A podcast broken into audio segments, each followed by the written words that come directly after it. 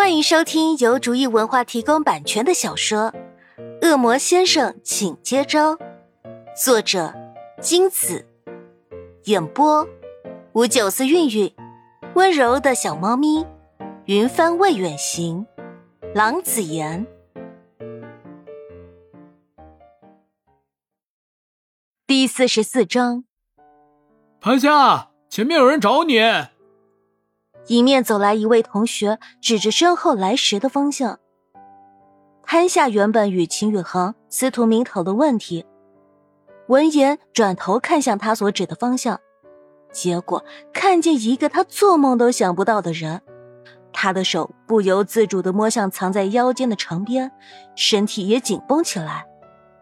秦宇航低头看见他这一动作，吃惊的问：“哇，潘夏，你想干嘛？你该不会是想抽那个弱不禁风的女生吧？拉手催化，这么狠心啊！”你们先走。潘夏眼不离前方，手上越发拽得紧。潘夏深吸一口气，走向前方的人，站定在那人面前。他问。你怎么知道我在这儿？凯呢？没错，来人正是凯的主人。他一个人来，未免也太诡异了。凯不可能不在他身边的。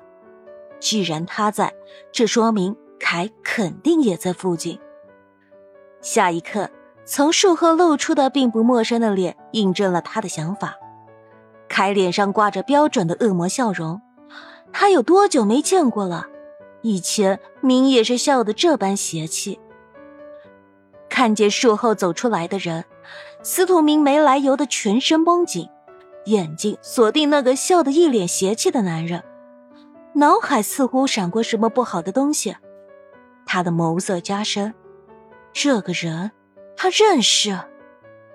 很久不见，明的主人。凯礼数周全，还伸手想握住潘夏的手。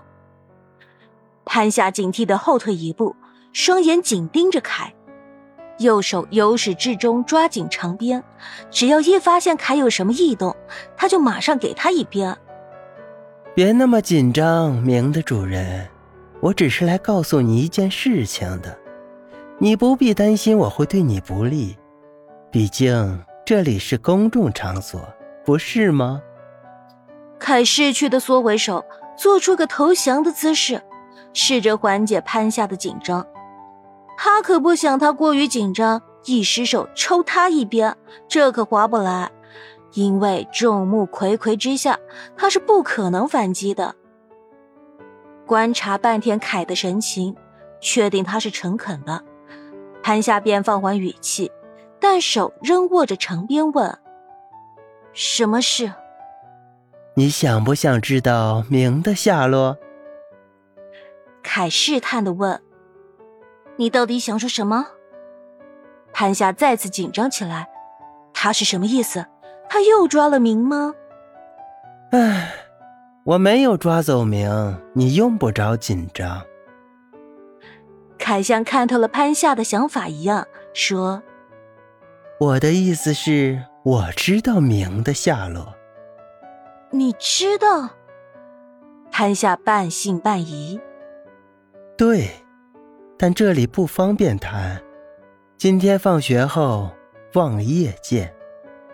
凯扫了扫四周，说：“潘夏已信了大半，但还是问道：‘我凭什么信你？万一你是要暗算我怎么办？’”凯点头：“不愧是明的主人，果然谨慎。”你应该知道恶魔的项链对我们有多重要吧？为了表达我的诚意，我的项链让你保管一段时间，等你确定我真的没有恶意再还我。凯说的很诚恳，而且说到做到。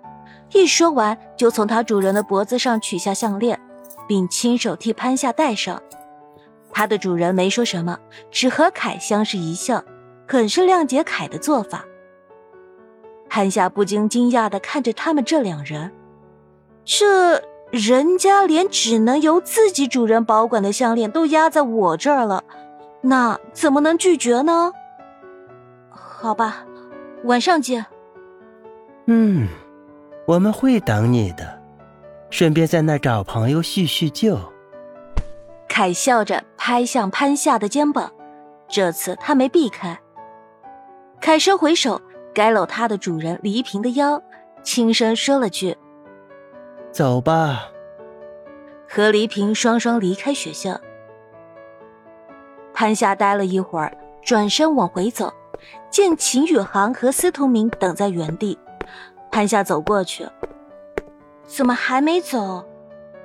司徒明充满敌意的问：“他是谁？”当然，这敌意是冲着凯去的。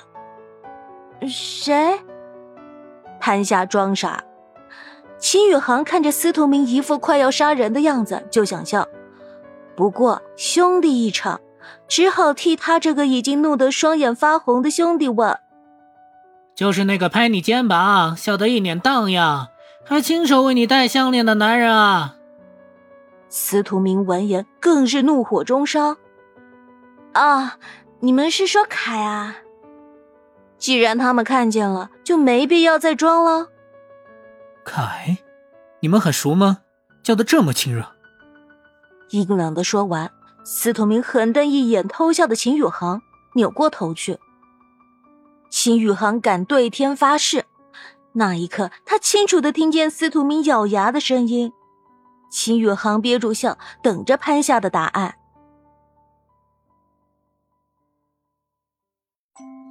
本集播讲完毕，感谢您的收听。